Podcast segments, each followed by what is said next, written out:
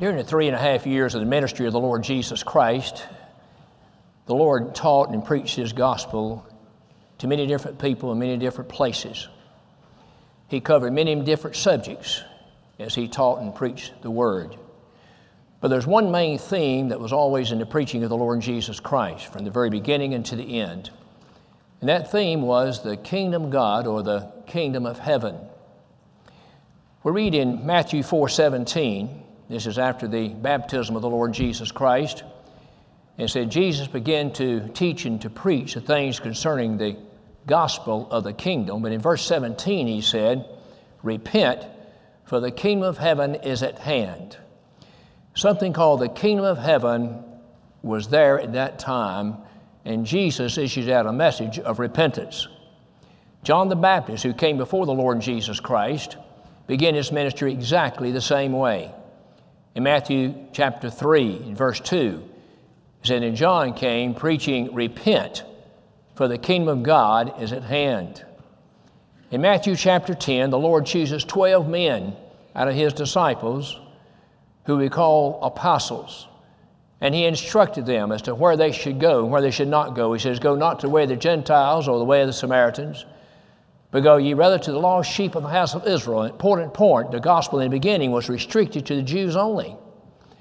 If the gospel, it is very, very important, but if the gospel was something that was instrumental to help God populate heaven, the Lord is only giving it right now to a select people. But of course, that's not the truth. The truth is the gospel is good news and glad tidings about the salvation of the Lord's people. And so he tells his disciples that they go to the lost sheep of the house of Israel, and as you go, preach, repent, for the kingdom of God is at hand. We notice here the message of John in the beginning was repent. The message of Jesus was repent. The message of the apostles was repent. This message was to the Jewish nation at that particular time repent for the gospel or the kingdom of heaven is at hand. When something's at hand, it means it's, it's right there, it's now. And so the kingdom under consideration here was a prophesied kingdom. Go to the book of Daniel, chapter 2, verse 44, and we find here where the writer says, For the God of heaven shall set up a kingdom, an everlasting kingdom, in the days of these kings. When the days of these kings shall God establish a kingdom, or set up a kingdom. In the days of these kings, he was talking about the kings at that time was the Babylonian Empire. It'd be followed by the Medes and Persian Empire, it'd be followed by the Grecian Empire, and then finally by the Roman Empire, which was in control and reigning during the time of the life of the Lord Jesus Christ. It was during this time that the kingdom that was prophesied that God would set up an everlasting kingdom. I want you to notice several words this morning about this kingdom to show it's a unique kingdom. Just like the Bible is a unique book. The gospel church that Jesus set up is special and it's unique. It's not like the church of the denominational world. It's different. It's different for a reason. It's the Lord's church. And so this would be a unique kingdom. First of all, it'd be an everlasting kingdom. There's never been a kingdom on this earth that was everlasting. They all had a beginning, they all had an end. But the Lord's kingdom is an everlasting kingdom. Okay? So the day came when John the Baptist came as a forerunner of Christ proclaiming this. Now, a kingdom obviously has to have a king. So the king was prophesied to be the king of this kingdom. Isaiah 32 1.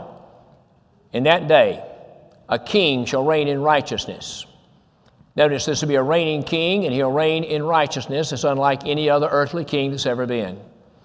Zechariah 9 9 says, Shout O Zion, rejoice, O Jerusalem. The news he's about to give is shouting news.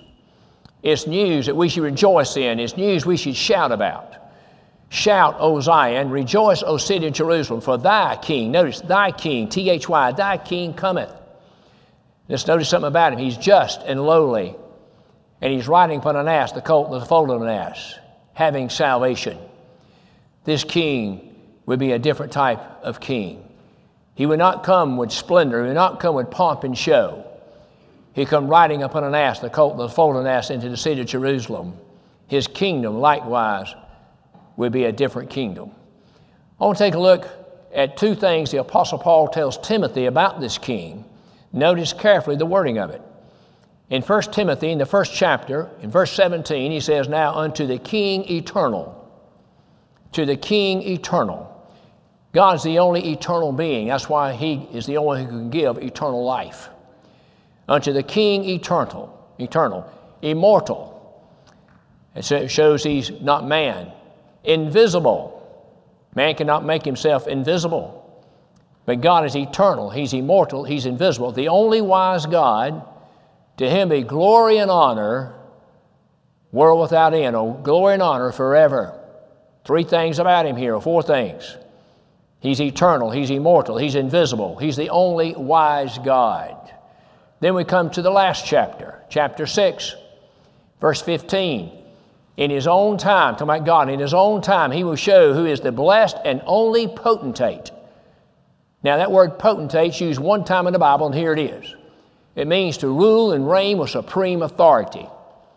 He will show who's the blessed and only potentate, dwelling, uh, uh, King of kings and Lord of lords, dwelling in the light that no man can approach. See, without sunlight and artificial light, we'd be in total darkness all the time, wouldn't we? If we didn't have the sunlight and artificial light, if we didn't have sunlight, you wouldn't have moonlight. Okay? So without sunlight and artificial light, we'd always be in darkness. But God has given us the great sun to give us light in the daytime, and the moon that reflects. You know, the light it has is a, light of reflection from the sun, and the stars give us light at night. And God's blessed us with invention you know, electricity or whatever to have lights like this right here. But God dwells in a light that no man can approach. God doesn't have to have artificial light. He is light. God is light in whom there is no darkness. He doesn't have to have sunlight. He is light. He dwells in light which no man can approach. No eye hath seen and no eye can see. It says, Now be honor and praise throughout all ages. That's how Paul describes King Jesus to Timothy. That can only apply to one king, correct? So the Lord Jesus Christ came just like Zechariah said he would come. He'd come riding upon an ass, the colt, and the foal of an ass, and ushering in his kingdom that would be unlike any other kingdom that you've ever thought about or read about on this earth here.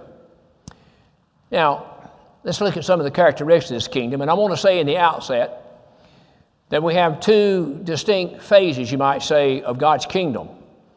There's the eternal kingdom, there's the eternal kingdom, and then there's a kingdom that Jesus established on this earth, of which He is the reigning king of His people here in time. You enter one one way, you enter the other one another way. I'll say this much about the eternal kingdom.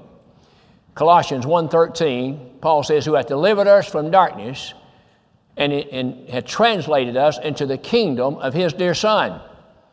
When something is translated, what is being translated is passive. What does the translating is active. God is the one who does the translating, He's active. The heirs of promise, the objects of His love, His elect, His children, are the objects of this work of translation, and they're passive in it. That's extremely important. You understand that. Every member of God's eternal family, all of His elect, that He foreknew before time ever began, will be translated into this kingdom sometime between conception and death and will enjoy this kingdom eternally forevermore. I hope to say more about that later on. The other kingdom I want to spend some time on here this morning, you enter into it by faith. You're active and enter into this kingdom. Let's notice a few characteristics of this kingdom. Remember now, the Israelites were looking for a different kind of kingdom. You go to Acts chapter 1. And after the resurrection of the Lord Jesus Christ, when he spent 40 more days on this earth after his resurrection before he went into glory, we see him speaking to his disciples, and they ask him the question When will thou restore the kingdom to Israel? They were looking for the Messiah to restore to them a kingdom they enjoyed back in the reign, say, of David and Solomon. It's not the kind of kingdom that Jesus came to do. And the Lord said, uh, told them, uh, that you know they would in, remain at Jerusalem to then do with power from on high. For the times and the seasons of this is not for you to know. This is not the kind of kingdom that the Lord came to establish. That's the kind of kingdom they were looking for. They were looking for a different kind of king, a different kind of kingdom than what Jesus would come in this world being and what he would establish. So we come here to the 17th chapter of the book of Luke, verses 20 and 21, and you'll find where the Pharisees came demanding of the Lord Jesus Christ, when would the kingdom of God come? And the Lord replies to them, saying, The kingdom of heaven cometh not with observation. In other words, you're not just going to look out here and have the physical, the outward, you know, characteristics of the, a kingdom like this. That's not the way it's going to come. You're not going to say lo here or lo there because earthly kingdoms had their boundaries. This kingdom has no boundaries. This kingdom cometh not with observation. That word observation literally means with ocular perception, that is, with the natural eye, the natural sight. He then goes on to tell them, the next verse, for the kingdom of heaven is within you. He's telling them that we are, the kingdom is not going to be outward, it's not going to be physical, it's going to be spiritual, it's going to be inward. Pharisees didn't comprehend that or understand it, you see.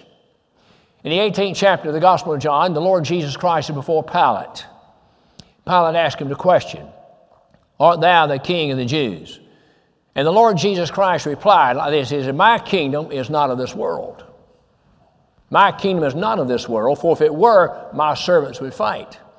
Earthly kingdoms clashed. Earthly kingdoms had combat. Earthly kingdoms had battles.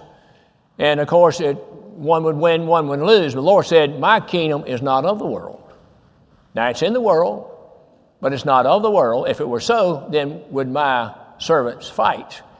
But that's not the kind of kingdom the Lord Jesus Christ came to establish and to set up.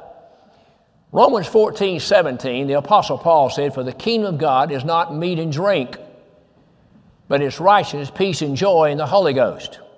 Notice the distinction. It's not meat and drink. In the Old Testament, under Moses' law, under ceremonial law, you had meat offerings, you had drink offerings. Meats and drinks were used quite a bit in the ceremonial law. But Paul here says that the kingdom of God is not like that. The kingdom of God is not meat and drink, but it's righteousness, it's peace, and it's joy in the Holy Ghost. So we have peace and joy. Two wonderful words in the scriptures, right? That's what the kingdom is. It's inward, it's righteousness, it's peace, and it's joy in the Holy Ghost. 1 Corinthians 4, I believe about verse 8, the Apostle Paul said, For the kingdom of God cometh with power. And the power and consideration is not military might, of course. The power and consideration is the power of the Spirit of God, the power of the gospel of the Lord Jesus Christ, the power that this word has here in our lives if we read it and apply it. The power of faith, for example. You can come to the book of uh, 1 John, uh, chapter 5, verse 14, and the Apostle John here says that our faith, he said, whatsoever is born of God, uh, overcometh the world. Our faith overcometh the world. That's pretty powerful, right? Right now, the Lord's people are being called upon to exercise that faith, to be strong in that faith. In chapter 11, the book of Hebrews, you'll find many examples of great faith uh, that were on display from Old Testament saints. But I want to just look at one over here. It says, By faith they subdued kingdoms. By faith they shut the mouth of lions. Who you think about there? Daniel, I trust. Now, God's the one who shut the mouth of those lions, but Daniel believed in his God. In fact, when you read Daniel's experience after he's delivered from the den of lions, it says he was delivered because he believed in his God. By faith, kingdoms were subdued. By faith, the mouth of lions was shut and fire was quenched. How? By faith. And then hope. What about hope? The power of hope. Hebrews chapter 6, verses 17 and 18, 19, he said, But two immutable things which is impossible for God to lie. Impossible for God to lie. We have a strong consolation that we might lay hope upon that, lay hold upon that hope which is before us, which is at the anchor of the soul, both sure and steadfast. When I talk to people about my hope, I don't want to walk away from there thinking I was talking about wishing. There's a lot of difference between hope and wish, right? Unfortunately, sometimes that word hope, the subject hope, is presented to where it sounds like it's just a, a wish. I'm not wishing for anything when I'm talking about the things of God. I have assurance that God's word is true, and the hope that I have in my soul, the Bible says, is like an anchor of the soul, and it's sure and steadfast. An anchor plays a very important part uh, in a ship, right? With a ship. The anchor is to hold a ship in one place. Anybody's ever been fishing, you finally find some place where the fish are biting, what you do, you put an anchor down. You don't want to drift away. you found the spot, and you want to stay there, right? Ships put down anchors. Mighty, huge ships have huge anchors they put down to stabilize the ships. So we're like a ship in the midst of a storm here. The Bible uses that analogy more than one time. And so as we're going through the storms, as we currently are here uh, in the world and in America, my hope is an anchor and it holds me steady, it holds me stable. It's both sure and it's steadfast. I can rely upon it, I can depend upon it. The kingdom of heaven cometh with power. 1 Thessalonians 1 4. The Apostle Paul said, For our gospel came not to you in word only, but it came in power. It came in the Holy Ghost, and it came in much assurance. Assurance is so important. When you hear every Sunday, when you leave, I hope you have more assurance than you did before you got here. I hope through the power of God, the presence of God, and the Spirit of God, when you leave here, you're more encouraged, more strengthened, and more built up in the most holy faith than you were before you got here. You should be. Reminds me of the man who came where Jesus was on his bed. When he left, the bed was on him, right? He was in better shape when he left than he was when he got there where the Lord Jesus Christ was. That's what the Lord does for us. So, this kingdom I'm talking about is not meat and drink, it's righteousness, peace, and joy in the Holy Ghost. This kingdom I'm talking about uh, comes with power. This kingdom I'm talking about is not of this world. It's not of this world. This kingdom, a different kingdom. It has a king that reigns in righteousness over it and manages it through the Spirit of God and through His Word. Right here that we have the Word of God, the Scriptures themselves. Now, the Lord Jesus Christ used the kingdom of heaven the kingdom of God as a theme of His preaching more than any other theme. It's referred to as the kingdom of heaven in Mark, Luke, and John. In Matthew's gospel, Matthew will say both the kingdom of God and also the kingdom of heaven. And it just depends on who his audience was, who the congregation was, you might say, uh, was listening to him at the time, depending upon it. But I can assure you the kingdom of God and the kingdom of heaven are synonymous. Uh, both these terms have reference to the very same thing. So we find John saying, Repent, for the kingdom of heaven is at hand. The Lord Jesus Christ comes, repent, for the kingdom of heaven is at hand. The apostles go out, repent, for the kingdom of heaven is at hand. In Matthew chapter 13, the Lord begins a series of parables. If you'll notice, in just about every one of these parables, the Lord starts off like this For the kingdom of heaven is like. The kingdom of heaven is like. Now, why would the Lord be giving these lessons if the kingdom under consideration wouldn't take place for another 2,000 years or more? He was giving them present day lessons in that day concerning the kingdom. When he gave the parable, the parable of the sower in particular, his disciples asked him a question. Says, Why speak you to them in parables? Question, why speak to them in parables? He says, Because it's not given unto them to know the mysteries of the kingdom of heaven, but unto you it's given to know the mysteries of the kingdom of heaven.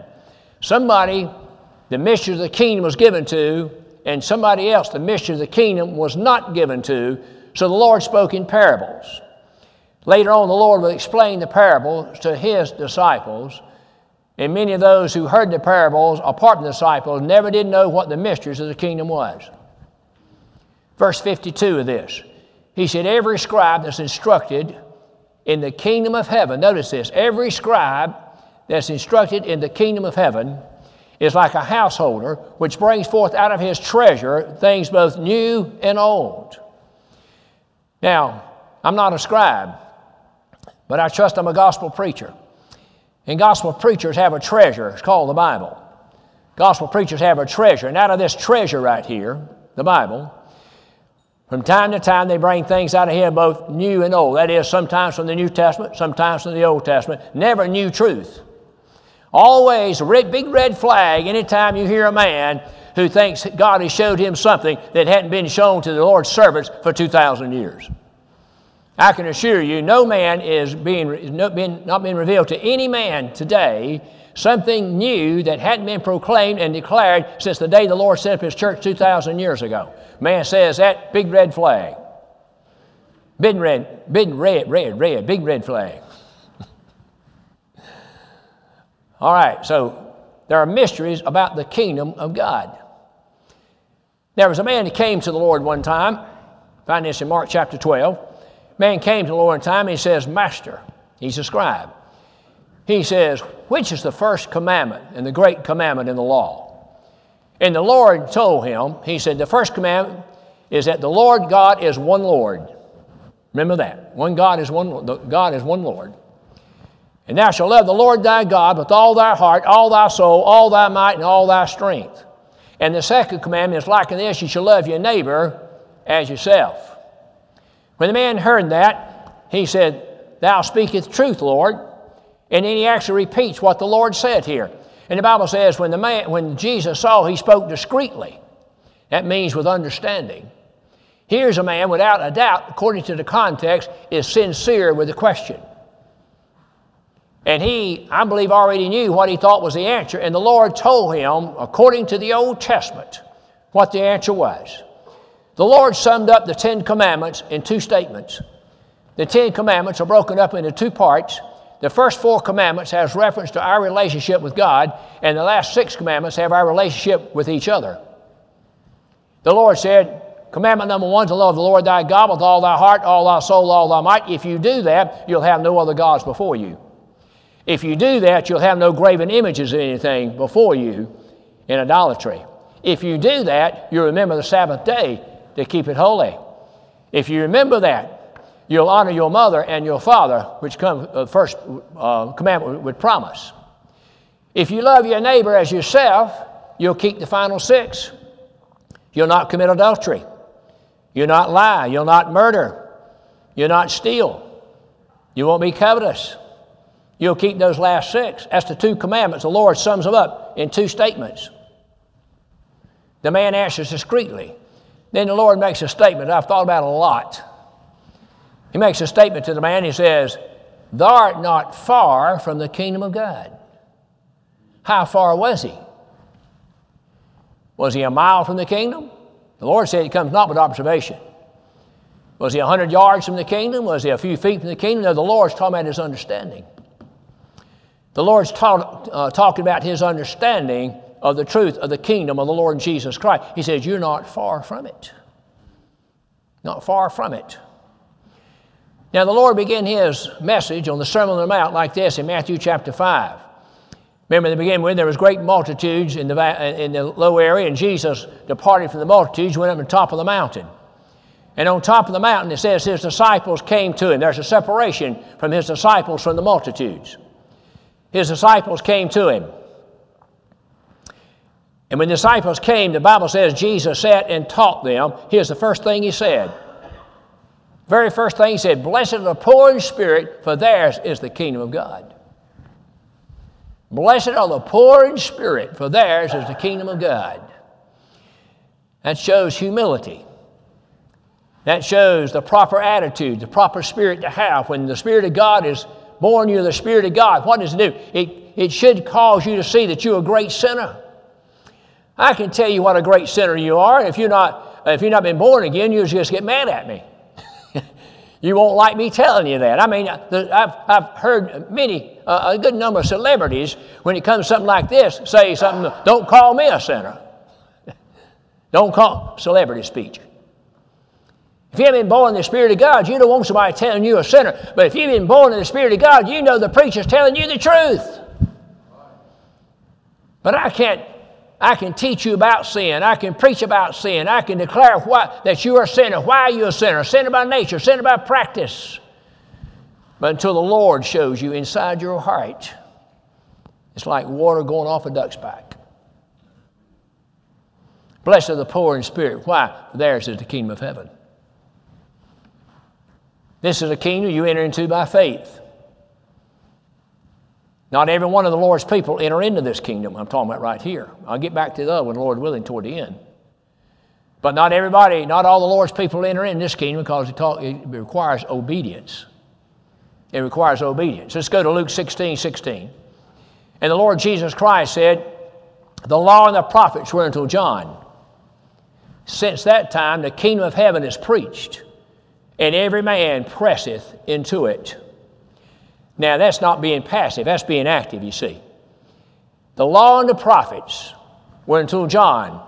John is a transition, or uh, well, he's a, a, a, character of transition. I'll put it that way. You can't say that word one way, you say it another. So he's a character in transition. John the Baptist came before the Lord Jesus Christ, and the Lord even said this about him. He said, Among men born of women, there's not been a greater born you know, among men than John the Baptist. Yet he that's least in the kingdom of heaven is greater than John. Why is that? Because John is not, was not in the kingdom as you could be in the kingdom. He came as a forerunner. He came preaching the kingdom of heaven was at hand. The law and the prophets were until John. They came to John. But since then, since that time, the kingdom of heaven is preached, and every man, that is, every man that gets into the kingdom, presseth into it. Now, this ought to be another example here of when you read the word every, you got to take it into context. I can tell you a lot of people didn't press into the kingdom of God. The Pharisees didn't press into the kingdom of God. The Sadducees didn't press into the kingdom of God. The chief priests, elders, and scribes, they didn't press into the kingdom of God. He's not talking about them. You know, when I said in the beginning they brought forth a message of repentance, why, why did they bring a message of repentance? Why? Because when Jesus came in this world, John the Baptist and Jesus, the nation of Israel had departed from God's laws tremendously.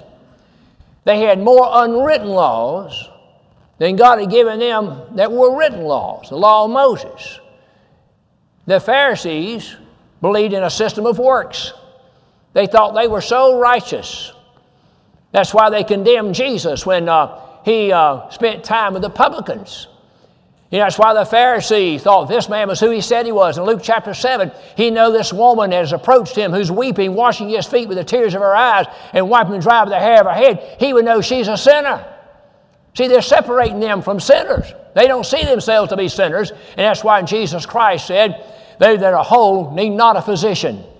I've called, come not to call, uh, you know, Uh, the whole I've come to call those who are sick back to repentance. Those Pharisees needed repenting. Sadducees didn't even believe in the resurrection. Didn't believe in the resurrection. So he says, repent, repent from the way you're thinking, repent. There's a time of reformation here. Christ is going to bring an end to Moses' law, going to bring an end to the ceremonial law, going to bring an end to that law dispensation, and now we have a new dispensation that's begun. It's called the gospel dispensation. It's called the dispensation where the gospel is going to be preached. The gospel of the kingdom is going to be preached and declared to God's children. So let's take a look at Matthew 7 21. And here the Lord said, Not everyone that saith, Lord, Lord. See, here's people saying, Lord, Lord, but see what the Lord said. He said, Not everyone that saith, Lord, Lord, shall enter into the kingdom of heaven, but whosoever doeth the will of my heavenly Father shall enter in. There were those who were saying, Lord, Lord, who were not doing the will of God, but they were using the Lord's name. That reminds me of uh, Isaiah 4 1. In that day shall seven women take hold of one man, saying, We'll eat our own bread, wear our own apparel, only this be called by thy name to take away our reproach. Seven, the number of completion, perfection in the Bible. Seven women. Women oftentimes are used uh, in, in the context I'm talking about here. They're used in different ways. But here it says, seven women shall do what? They'll take hold of one man, and they'll say, We'll eat our own bread. Bread in the Bible is a picture of doctrine. We'll wear our own apparel. Apparel in the Word of God is oftentimes used symbolically of worship and service. That's why Isaiah says, Awake, Arise, put on thy beautiful garments, O Jerusalem. Talking about garments of service. Seven women take hold of one man, saying, We'll eat our own bread, we'll wear on apparel, but let's take your name, take away our reproach. We want to take your name, but we'll have our own doctrine. We want to take your name, but we'll, we'll worship any way we want to worship. Uh, we don't feel like we need guidelines from heaven above. We'll do it the way we want to do it. That's what he's saying there. So the Lord said, Not everyone that saith, Lord, Lord, shall enter into the kingdom of heaven, but whosoever doeth the will of my Father which is in heaven. Remember, the law and the prophets were unto John. Since that time, the kingdom of heaven is preached, and every man presseth into it to get into this kingdom. You enter by faith, and you have to press into it. That requires effort, it requires obedience. It means those who get into it get into it because they keep the law of God. They're obedient to the Father. But whosoever doeth the will of my heavenly Father. The Lord told his disciples in Matthew chapter 18, when they had brought up the question, Who shall be the greatest in the kingdom? Human nature is on display all the way through the Bible, isn't it?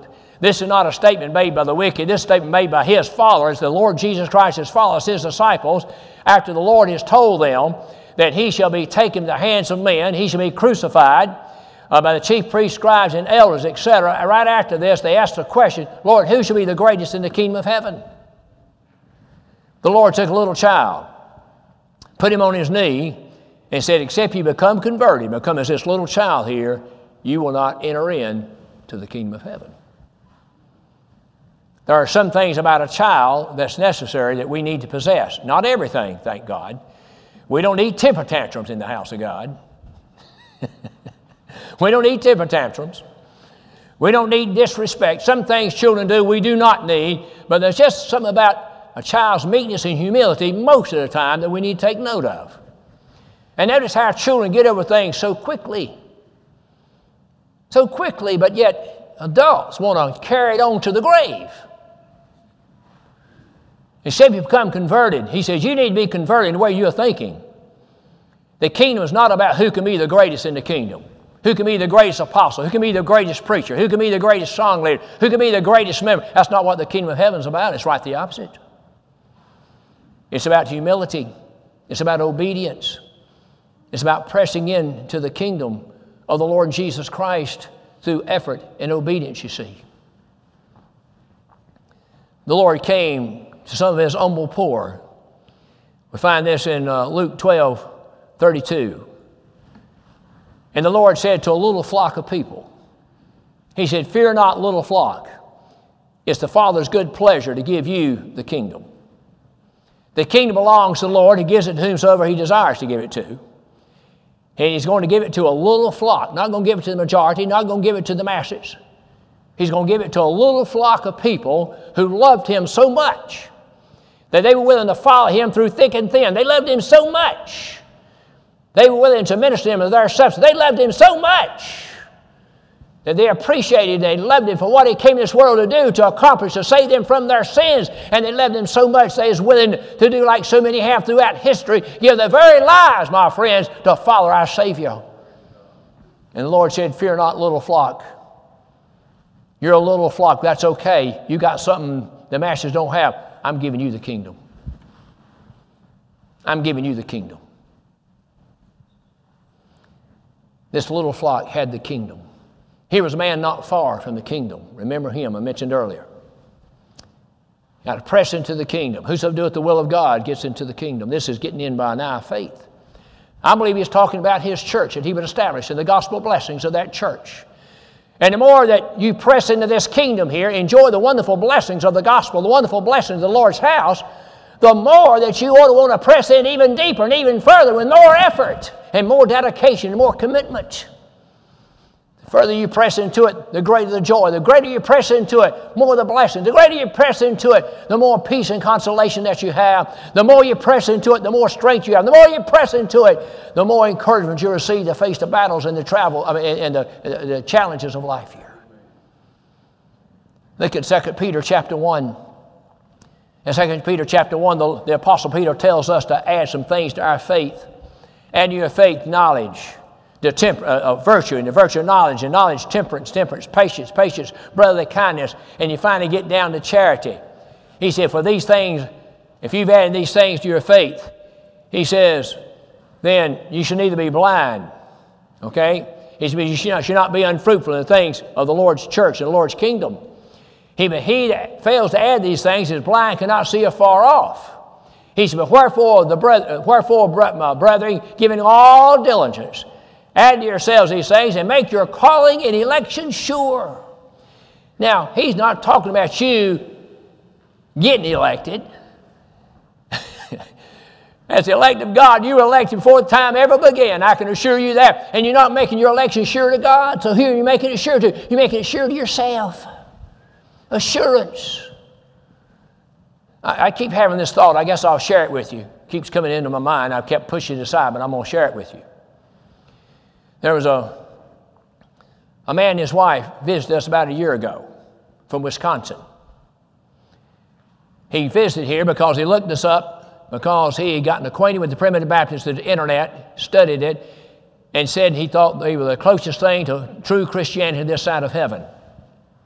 But where he goes, there's not a primitive Baptist church nearby, so he goes to a strict Baptist church. Not long after he was here, he saw a video, I won't give you all the details this, of a man preaching who made a statement if a person does this, ultimately, he'll wind up going to hell. And when the man said, if a person does this, this man had experienced that. So, about a full year, this man has been under this burden of, of guilt because somebody's told him something that was not true. I took the time to email him back. And I wrote him about this much. And the first thing I told him was, What you heard this man say is absolutely wrong. Number two, there's a difference between relationship and fellowship. Yes, decisions have consequences. Yes, some of the unhappiness that you've incurred in times past has been because of decisions that you made based upon his own testimony to me. But I assured him, he said he had felt great regret and that he had, had, he had uh, experienced great godly sorrow and repentance during his lifetime, for the Lord came to him at a late age and since that time, he'd been searching the King James Bible, he'd been searching for the truth.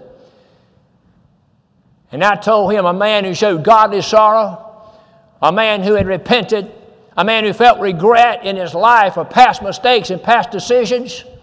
I said, That's the great evidence you're God's child. And being God's child, heaven is your home, and you'll be there one day. He emailed me back. He thanked me so much for emailing him that message. And he says, I feel so relieved. I feel so, so, so much better. He said, I, I know now. I'm just going to put everything I, in my life under the blood of Christ and walk by faith to the best of my ability. And he said, I hope to see you sometime this coming year. You make your calling election sure. He said, For those who do this, an abundant interest shall be entered in to what? The kingdom of heaven. The kingdom of heaven. The Lord told another person one time, He said, Whoso put his hands to the plow and looketh back is not fit for the kingdom of heaven. This don't look back, brethren. The back is back, right? Past is past, present, present, and future is future. And so we're not going to look back. We're not going to look back as individuals, not going to look back as family, not going to look back as a church of the Lord Jesus Christ. We're going to look forward. We're going to be like the Apostle Paul said, I press toward the mark for the prize of the high calling of God, which is in Christ Jesus, my Lord. Lot's wife looked back. Guess what? Pillar salt. The Lord said, Don't look back. She looks back, become a pillar of salt. Whoso put his hands to the plow and looketh back is not fit for the kingdom of heaven, he said. Now, in what the next two or three minutes, I want to go back to what I opened up with there about the eternal kingdom being translated into it. You'll find in Matthew chapter, excuse me, Luke chapter 22, there's a thief hanging on the cross. There's two thieves on that cross, on, on, on Golgotha, each one hanging on a cross, Jesus on a cross in the middle. In the beginning, both these rail on the Lord Jesus Christ. But at the 11th hour, this is given us for a reason. This is given us to let us know that we're in no position to judge any man. Because even the 11th hour, this man who was a thief, there's no question about it, he was a thief, and he was getting what he deserved. At the 11th hour, God born him of a spirit. They both railed on him. Then something happened to one of those thieves. He rebuked the other thief. He says, This man has done nothing amiss. We're getting what we justly deserve. He then turns to the Lord. He said, Lord, when thou comest in thy kingdom, remember me. The Lord said, Today shalt thou be with me in paradise. You said, How'd that happen, Brother Ronald? Easy. G R A C E. Grace. That's a little too much grace for some people. it's not too much grace for me. I'll take it, I'll take it day in and day out, my friend. What an example of God's amazing, miraculous grace. At the 11th hour, the Lord speaks to him, changes his heart. The man cries out, When thou comest thy kingdom, remember me. And the Lord said, Today, right then, when his breath left his body, he would be with the Lord in a place called paradise. So the Lord, we're told in Matthew chapter 25, when he comes, he'll come like a shepherd, divide his sheep from the goats. He'll put his sheep on the right hand, he'll put his goats on the left. He'll say to the sheep on the right hand, Come, ye blessed of my Father, inherit the kingdom prepared for you from the foundation of the world. Here's a kingdom prepared for them from the foundation of the world, of which every single member in this kingdom are in it passively by translation when they were born of the Spirit of God and placed into the family and will inherit that kingdom that'll be forever and forevermore. But while you live here, brothers and sisters, I'm just happy to tell you there's a kingdom right here that can't be seen with the natural eye. It's inside of you. But you can press into it by now faith, by obeying the gospel of Jesus Christ, by taking up your cross and following Him on a daily basis. You can be in this kingdom where Jesus Christ reigns as Lord of Lords and King of Kings. Blessed are the poor in spirit, for theirs is the kingdom of heaven.